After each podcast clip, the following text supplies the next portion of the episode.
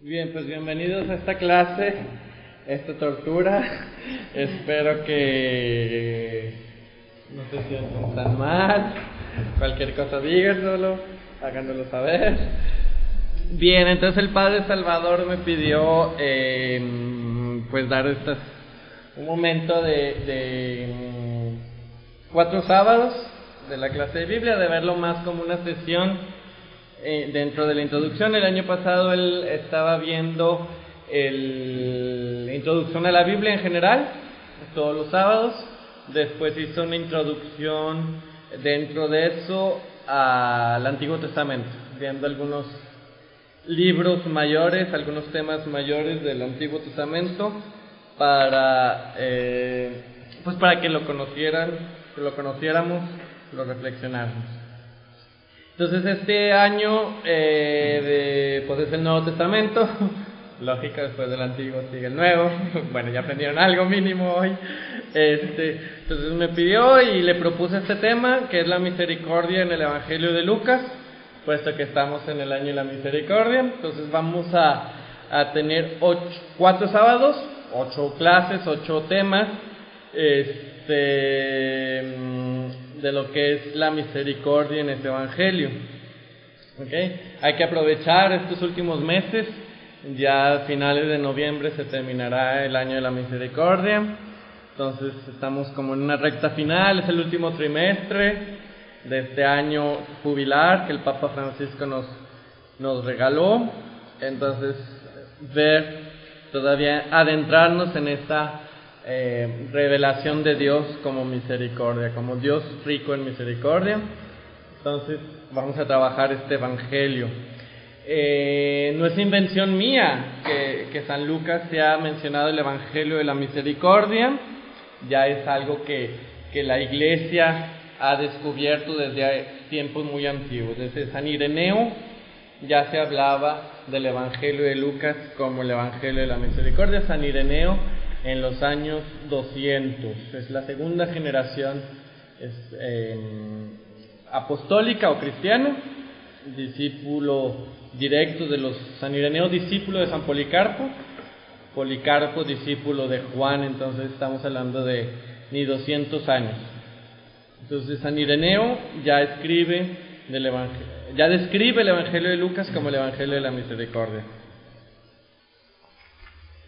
Y va a ser sobre todo Dante Alighieri el que lo va a, poner en luz. Sí, Dante Alighieri, el autor de la Divina Comedia, nos invita a ver a Jesús, a Lucas, el evangelista de la ternura de Dios. Entonces, vamos a, hoy sobre todo vamos a tener una introducción general al Evangelio de Lucas, después ver la misericordia en el importante, como tema importante, tema mayor, del Evangelio de Lucas y empezar a ver eh, la segunda hora y todos los sábados siguientes este, los pasajes donde Lucas ve la misericordia en su propio Evangelio, ve a Jesús misericordioso. Entonces, Lucas pues es el tercer Evangelio, ya lo saben, entonces Mateo, Marcos, Lucas y Juan, no está de más recordarlos. Entonces, primero, la palabra evangelio. Eh, la palabra evangelio viene de, pues, de buena nueva, en griego.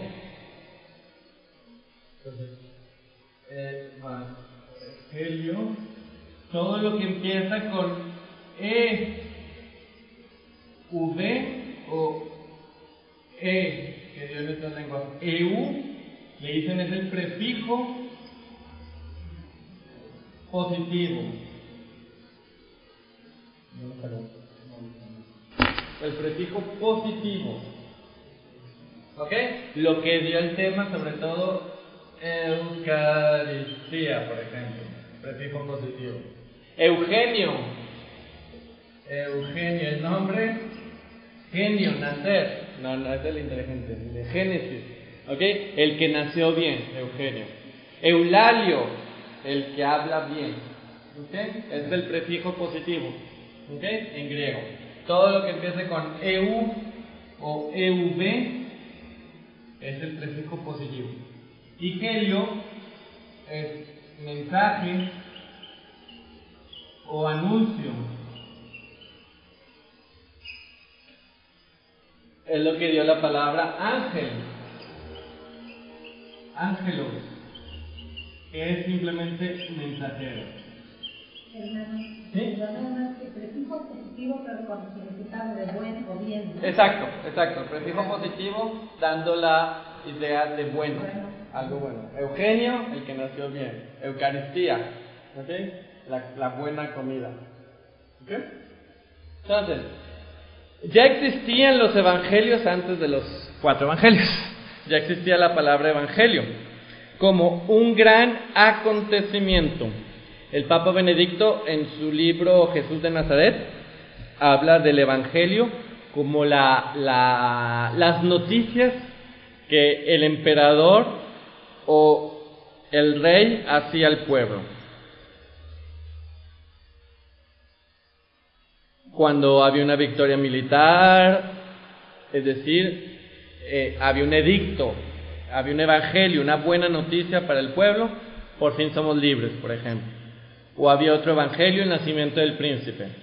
Ha nacido un hijo del, del, del, rey.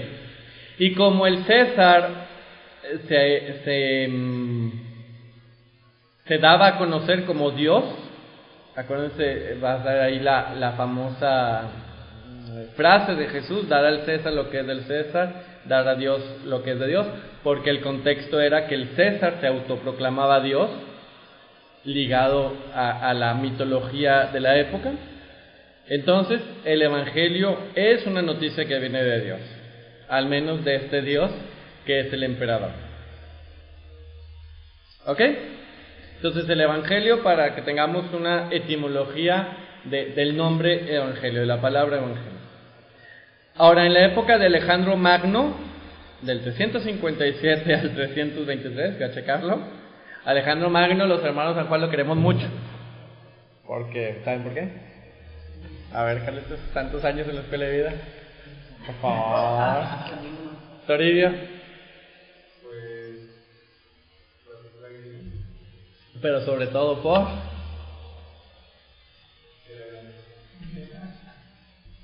Señor Isabel, salva el honor de esta clase. bueno, yo lo que es que Carlos Magno lo formó Es Alejandro, es Alejandro Magno. Antes de Cristo. Alejandro Magno fue educado por Aristóteles. Entonces Aristóteles hizo un gran, al menos tiene un gran problema en su vida, que educó al joven Alejandro Magno, que terminó siendo un tirano. Entonces, bueno, Aristóteles porque es nuestro maestro en filosofía. Entonces, bueno, al menos Aristóteles si tuvo que pasar por el purgatorio, fue porque educó a una, a, un tirano. Ok, entonces en su época, que es la época de la gloria del imperio romano, del imperio griego, perdón, es el momento de las grandes conquistas. Dicen que Alejandro Magno llegó incluso a conquistar hasta la India. Eh, es la época de los grandes filósofos griegos. Platón, bueno, Sócrates, Platón, Aristóteles y otros. Y entonces en ese momento viene la famosa traducción de las 70. Seguramente en sus Biblias han visto esta, sigla. ¿Ok? No es large extra extra, no tiene nada que ver con las tallas de la ropa, es la 70, ¿ok? Porque es 70 en, en romano, ¿ok? En algunas Biblias tienen notas de pie de página esta sigla, que significa los 70. ¿Qué es los 70? Es, son los 70 sabios que traducen el Antiguo Testamento del hebreo al griego. Hay muchos motivos que dan a, el nacimiento de esta, de esta Biblia griega.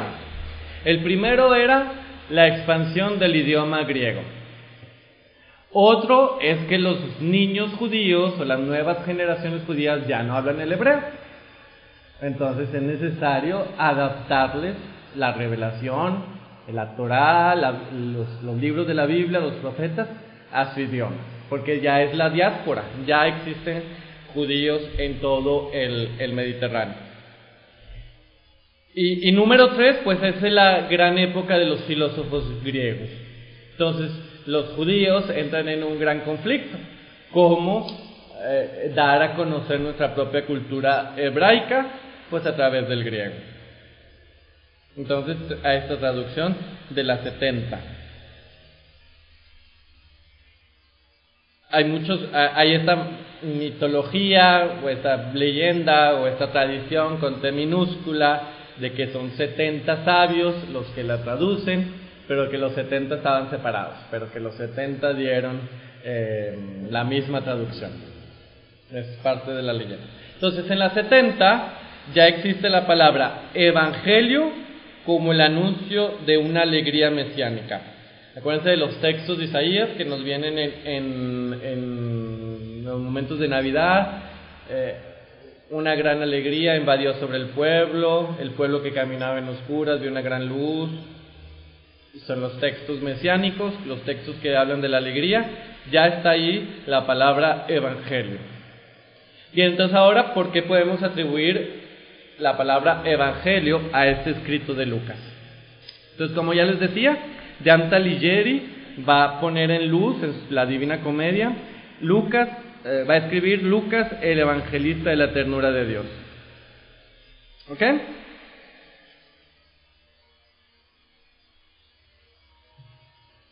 Ahora, ¿a quién escribe Lucas? Es bien importante. Cada vez que leemos un libro, sobre todo del, del Nuevo Testamento, es bien importante ver a quién escribe el autor humano. Cuando es la carta a los Corintios, pues es fácil. ¿A quién escribe? A los Corintios. A los Gálatas, pues a los Gálatas. A los romanos, pues a los romanos. ¿Ok? Se pone más complicado cuando es la carta a los hebreos o el Apocalipsis. ¿A quién está dirigido el Apocalipsis? Entonces así se puede uno preguntar a quién Lucas destina su evangelio. Entonces primero, ¿dónde, en qué año lo redactó? Seguramente entre el 80 y 90 después de Cristo. Entre los años 80 y 90 después de Cristo. ¿En dónde? Muy importante. En la provincia de Acaya.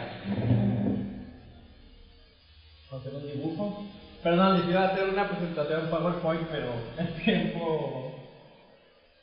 El tiempo fue. No fue bueno. Entonces, bien sencillo, imagínense. Italia, y luego va a bajar así Grecia. ¿Ok? Aquí hay unas islas. Aquí, o sea, baja así Grecia, y aquí hay una isla grande, y aquí hay una isla chiquita. Vuelve a bajar.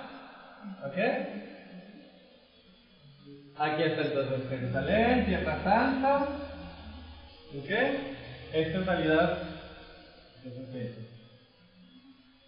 ¿Ok? Aquí se abre el mar negro. ¿Ok? Entonces, en una época todo esto era Grecia. ¿Ok? Pero llega la decadencia del imperio griego y ya no es este imperio griego, el famoso en la época de Lucas, es el imperio eh, romano. Acuérdense que en la época de Jesús los, eh, los judíos eran esclavos de los romanos. ¿Dónde está Acaya? Entonces está Grecia y aquí hay una isla principal, es el norte, esto es Acaya. Sobre todo, la provincia de Acaya, acá es con ¿Ok? Seguramente ahí Lucas escribió su evangelio. ¿Por qué?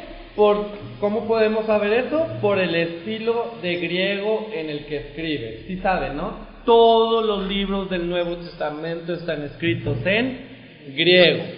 Al menos no se han descubierto ningún manuscrito en otra lengua. Los manuscritos más antiguos de todos los libros del, Nuevo Testamento están en griego. ¿Ok? Sí hay una redacción en hebreo, tal vez, pero al menos no se ha descubierto. Sí habla de un Mateo en hebreo, pero nadie, es una hipótesis, todavía nadie lo descubre. Si ustedes un día lo descubren en sus bibliotecas, serán famosos. ¿Ah, una pregunta? La isla completa se llama, creo que sigue siendo Grecia. no,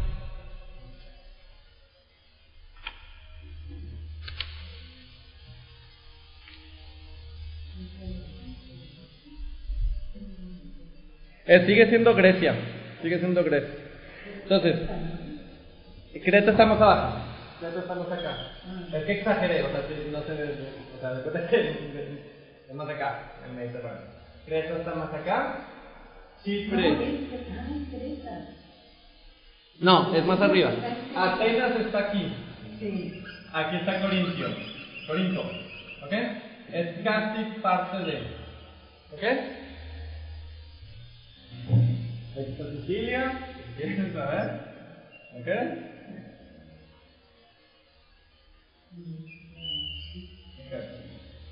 Es de Acaya. La provincia de Acaya, que sigue siendo Grecia. ¿Ok? De hecho, creo que en realidad no hay separación. O sea, creo que en realidad.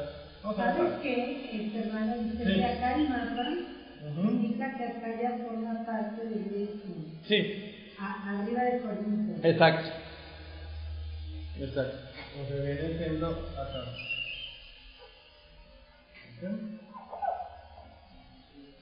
Bueno, pues ahí ven ustedes en sus Biblias.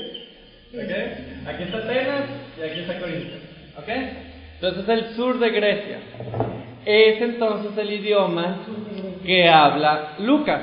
Es entonces el idioma que está en el Evangelio de Lucas. ¿Ok? Ya esto lo decía Ireneo de León. Hay un prólogo antimarcionita, saben, hay algunos libros, eh, algunos rollos, algunos códices que fueron descubiertos. eh, que no son parte del Nuevo Testamento, pero que son libros muy, muy antiguos, como la Didaqué, no sé si habían hablado, oído hablar de la Didaqué, que ya describe cómo vivían los, eh, los, primeros cristianos, las primeras comunidades, pero no es parte de la Biblia. Sin embargo, esos textos muchas veces ya hablan de los escritos del, eh, del Nuevo Testamento. Entonces, así hay un código que se llama el prólogo antimarcionita.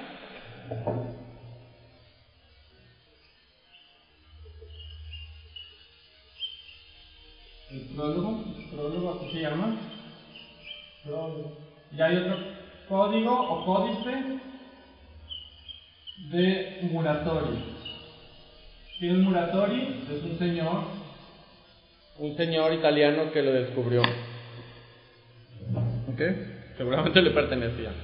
¿Ok? Son libros, o son textos, o son pedazos de rollos, pedazos de, de libros muy antiguos, después de la época de los apóstoles, de los primeros discípulos, que describen entonces cómo vivían los discípulos. Y ya hacen testimonio de este tercer evangelio como el evangelio de Lucas, escrito entonces en Acaya. ¿Qué hay en Acaya? Entonces es ciudades donde están Corinto, muy cerca también está Atenas, si no es que en la misma provincia. Entonces son focos de la cultura griega. Seguramente Platón y Aristóteles ahí habían expuesto sus enseñanzas. Pero ¿qué pasa? En la época de Lucas ya no existe el gran florecimiento del imperio griego, empieza entonces a ser solamente una provincia del imperio romano. ¿Y qué pasa en estas provincias? Es que ya empieza un sistema, eh, antes de la época, feudal, por así decirlo. Ya no hay un verdadero gobernador, solamente eh, pequeños gobernadores por tierras, por pequeños territorios, donde los soldados, o bueno, más bien donde los ciudadanos eh, le pertenecen, como una especie de, sistema feudal. Y a estos ricos, personas ricas, empieza a haber un, um, una experiencia de señorío. Así como en la época feudal uno pertenece a un señor, ya empieza a haber esta eh, experiencia en la época de, de Lucas en Acaya. Lo cual va a ser bien importante que esta experiencia del, de los señoríos, de que un ciudadano le pertenece a un hombre, que es su señor, que es una con cierta libertad. ¿Por qué va a ser importante esta experiencia? Porque Lucas, de los cuatro evangelios, es el que más va a insistir sobre el señorío de Cristo. Desde los primeros capítulos hasta los últimos, Lucas le da el título de Señor a Jesús. Entonces podemos ver que ante la pobreza de esta, eh, de esta porción de tierra, en la época de Lucas, el Evangelio va a venir a, a salvarlos, va a venir a enriquecerlos ante el nuevo Señor o el único Señor Cristo. Entonces, ¿quién es Lucas? Seguramente habitante de Acaya, que experimentó estas pobrezas, estas pobrezas del, del pueblo. Entonces, seguramente está allí cuando Pablo llega a Corinto, seguramente allí lo conoce, y como bien lo sabemos, hay esta novela famosa, Lucas, médico de cuerpos y almas. Entonces, Lucas, nos dice el Nuevo Testamento, era doctor. Lo podemos ver en Colosenses 4:14. Colosenses 4:14. Cuando Pablo se despide, hace su saludo final en esta carta, dice Colosenses 4:14, os saluda Lucas, el médico querido y demás. Saluda a los hermanos de la Odisea, ninfas de la iglesia de su casa, etc. También está en Segunda de Timoteo 4:11.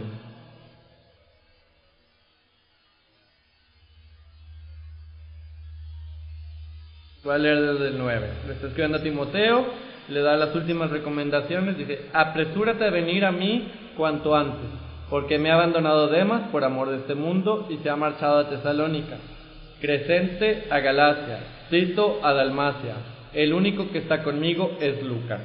Toma Marcos y tráele consigo, pues me es muy útil para el ministerio. ¿Por qué? Entonces, Lucas, compañero de Pablo. Ahí ya no dice que es doctor, pero al menos es compañero que está con él en este momento de la carta a Timoteo.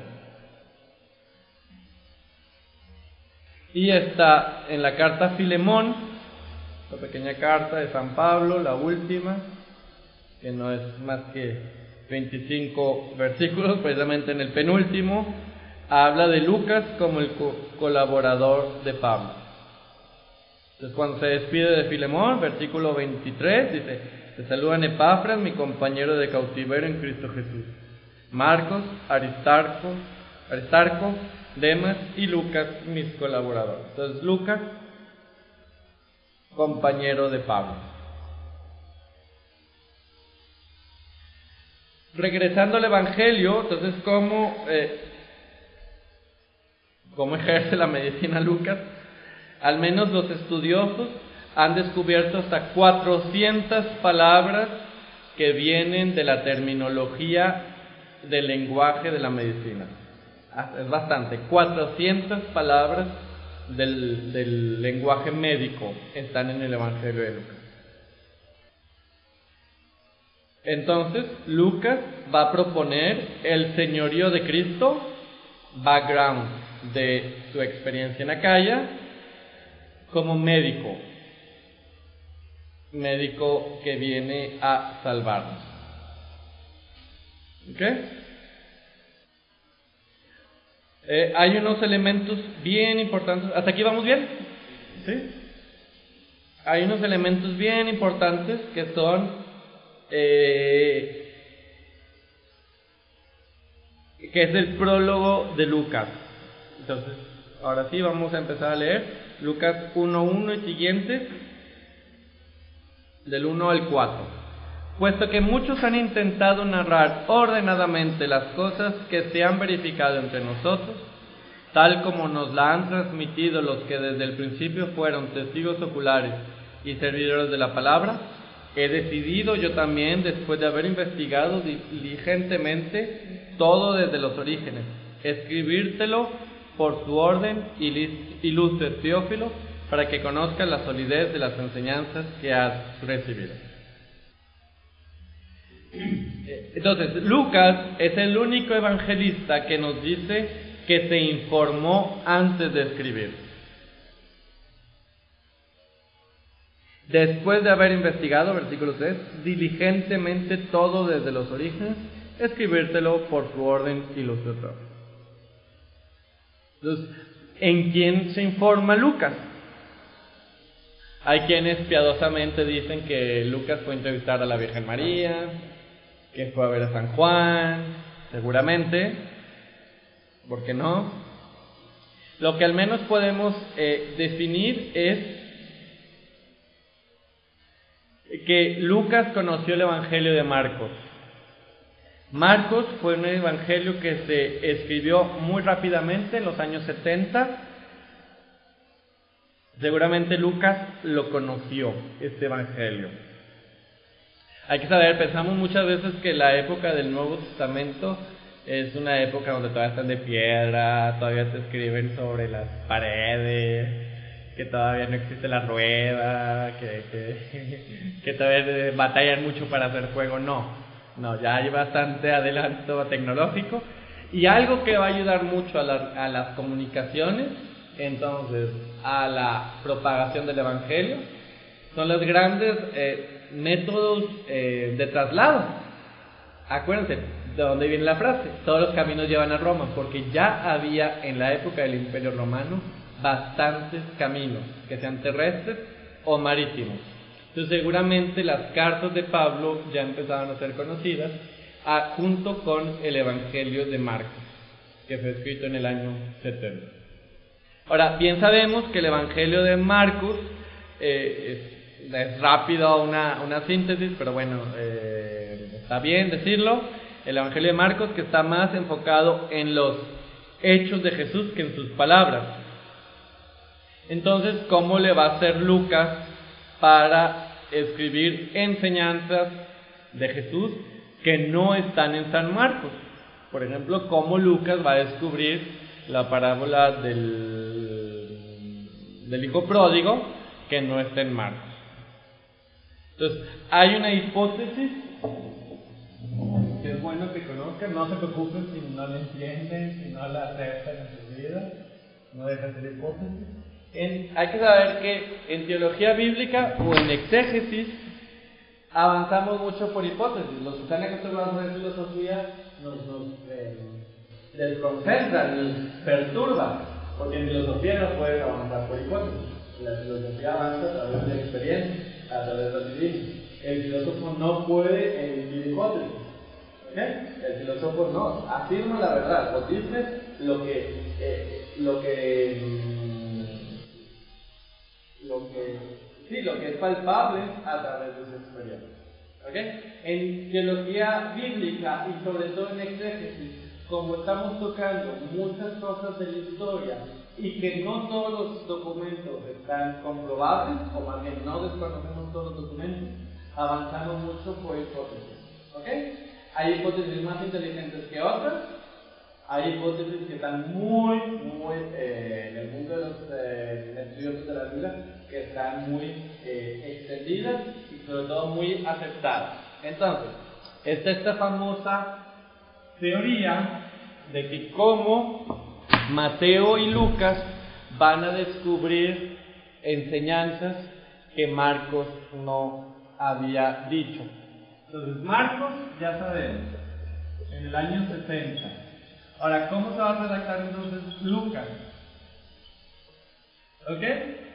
¿Y cómo entonces el mismo va a pasar con Mateo? Como les digo, ¿cómo van a conocer las bienaventuranzas? Si Marcos no las escribe. Van a decir, pues Mateo bien padre porque él sí conoce a Jesús. Entonces, se puede hablar, se cree, es una hipótesis, de un tal Mateo, bueno, en griego, no, perdón, en hebreo. ¿Ok? Mateo, antes de ser nuestro original en griego, que conocemos hoy, hubo un original previo Mateo en hebreo. El rollo no está, pero seguramente es la hipótesis. Que este Mateo en hebreo es casi una copia del, del Marco 70. Más hay allí ya cosas que, están, eh, que no están presentes en Marcos, pero que son la enseñanza de Jesús. Por ejemplo, las bienaventuranzas. En Marcos no están, Mateo sí están. ¿Cómo? Porque lo conoció. Seguramente entonces hubo un Mateo hebreo, un Mateo que fue redactado muy rápidamente después de la ascensión, después del la ministerio pascual, que fue escrito en hebreo. Pero ese no lo conocemos, nadie lo ha leído. Como les digo, se queda en hipótesis. ¿Ok? Ahora, entre Mateo griego, ¿cómo llegar del Mateo hebreo al Mateo griego y a Lucas en griego? Los exégetas hablan de que esta unidad dio paso a algo que se llama la fuente Q. Es todo un año de trabajo de los trabajos de Juan. Yo simplemente quería sacarlo en cinco, en cinco minutos. Esta fuente Q, dicen los exégetas, seguramente para que Lucas conociera cosas que no, eh, que no están en ningún otro evangelio, él sin haber conocido a Jesús personalmente, sin haberlo escuchado, puesto que no era discípulo directo de Jesús, sino a través de Pablo, tuvo que haber un documento que le pusiera un documento Q. Ese documento es un documento fuente. Ese documento igual no sabemos dónde está. Es pura hipótesis. ¿Hasta aquí vamos bien? Y si no, no se preocupen. A mí me batallé bastante para entenderlo por lo mismo, de que avanzamos por hipótesis. Hasta llegar a nuestro Lucas actual, a nuestro Lucas griego. Entonces, seguramente Lucas va a recoger estos tres elementos. Tal vez un Marcos que ya existe, tal vez un Mateo en hebreo, o tal vez incluso una fuente Q. Porque el Mateo griego todavía está apenas está acá, son paralelos. ¿Ok? Ahora, ok, no deja de ser una teoría, no deja de ser una hipótesis. Tal vez simplemente se sentó al lado de la Virgen María, Lucas, y le preguntó. Y empezó a redactar. También puede ser. ¿Ok? El caso es que esta fuente Q está muy extendida en el medio de los exégetas. ¿Lucas es griego. Entonces seguramente hablaba hebreo, pero es el que el único que no es judío. ¿Ok? Lucas es el único de los cuatro evangelistas de no ser judío, de ser pagano y de hablar entonces el mejor griego. El mejor griego de todo el Nuevo Testamento está en Lucas. Muy sencillo. Eh, ¿Cómo se ve uno cuenta de eso? Pónganse a pensar en su, en su, en la literatura que ustedes han leído. No sé si hacerle la pregunta y quedar en ridículo como Peña Nieto, cuántos libros han, han leído, pero eh, pónganse a pensar. el español de, el español de Santa Teresa de Ávila es un español muy hermoso a un español que puedo leer en un periódico de hoy. Entonces así se ven las cualidades, las calidades, la época, el estilo, etc. Lo mismo pasa con el Evangelio. No es el mismo el griego de Lucas al griego de Juan, al griego de Pablo. ¿Ok? ¿Dudas hasta aquí? Eso de la fuente Q, no se preocupen, no se lo van a preguntar en el examen. Ok. Entonces, es el griego más elegante, el de todo el Nuevo Testamento, el griego de Lucas. Hay 373 palabras que son propias de su estilo, de su manera de escribir. Y Lucas es alguien muy eh, preocupado por el contexto histórico, por lo que decía, yo fui a investigar diligentemente. Yo fui a investigar todo lo que ha pasado entre nosotros desde los orígenes. Por ejemplo, el nacimiento de Jesús, Lucas capítulo 2, versículo 1, está exactamente Lucas poniendo el casi, por eso se puede calcular el año del nacimiento de Jesús. Sucedió que por aquellos días salió un edicto de César Augusto ordenando que se empadronase todo el mundo. Este primer empadronamiento tuvo lugar siendo gobernador de Siria, Cirino. Entonces, gracias San Lucas, que se interesa tanto en la historia. Hay otro momento también muy importante de la historia de la época en el cual San Lucas eh, se interesa. Es Lucas 3.1. El siguiente capítulo.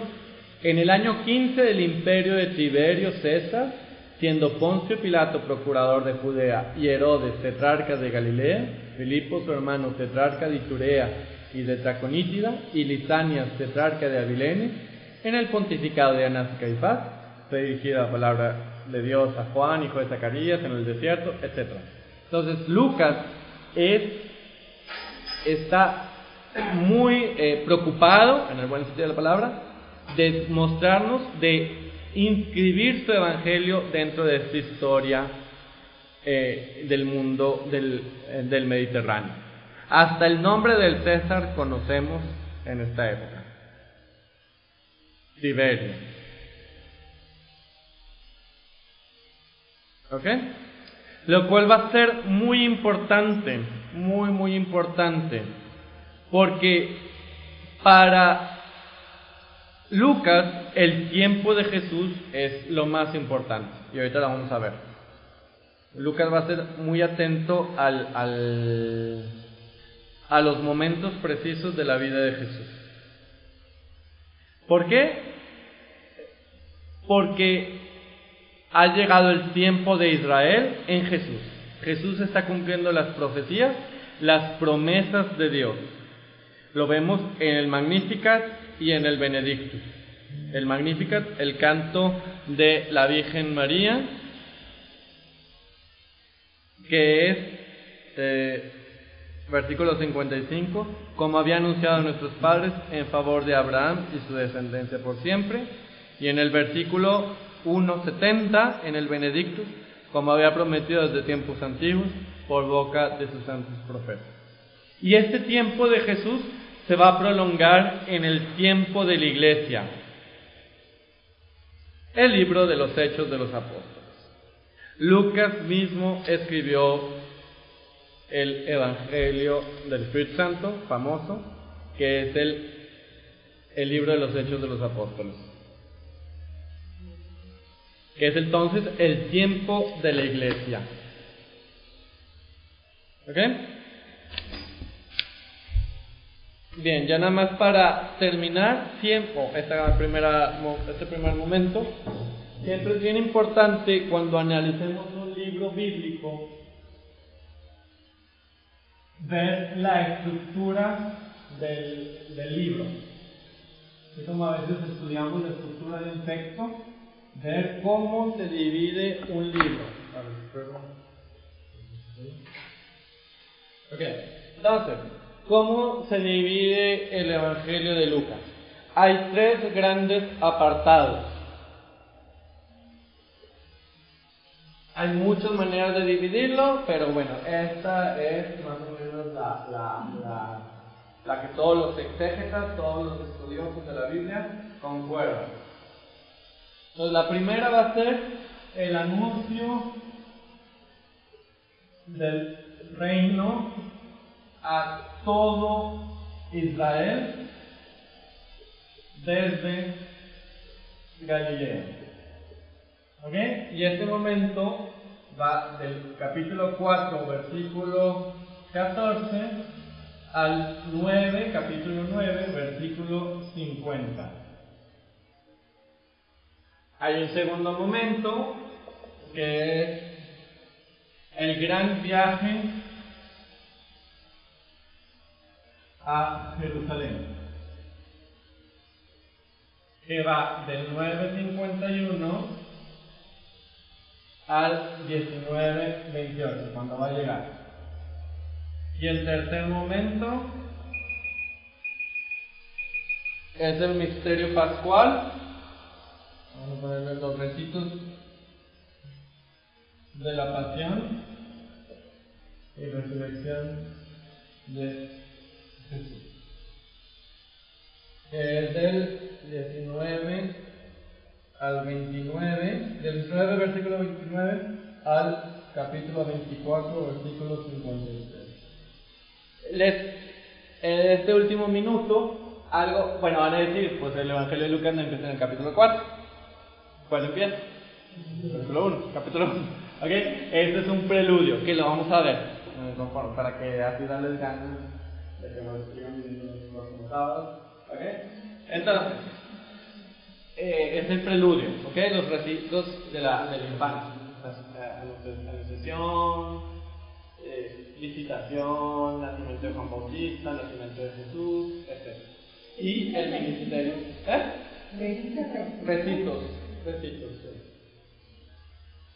Ahora, bien importante en esto. En esto, sí puede venir el examen. Esto sí hace parte de su cultura bíblica todos los evangelios, especialmente el evangelio de Juan, Jesús va varias veces a Jerusalén. En el evangelio de Juan, en el pueden ver tres. ¿Okay? Cuando visita el templo, capítulo 2, capítulo 8, cuando está enseñando el famoso enseñanza sobre la mujer adúltera, que Juan estaba en el templo, Y finalmente, en el momento de, su pasión.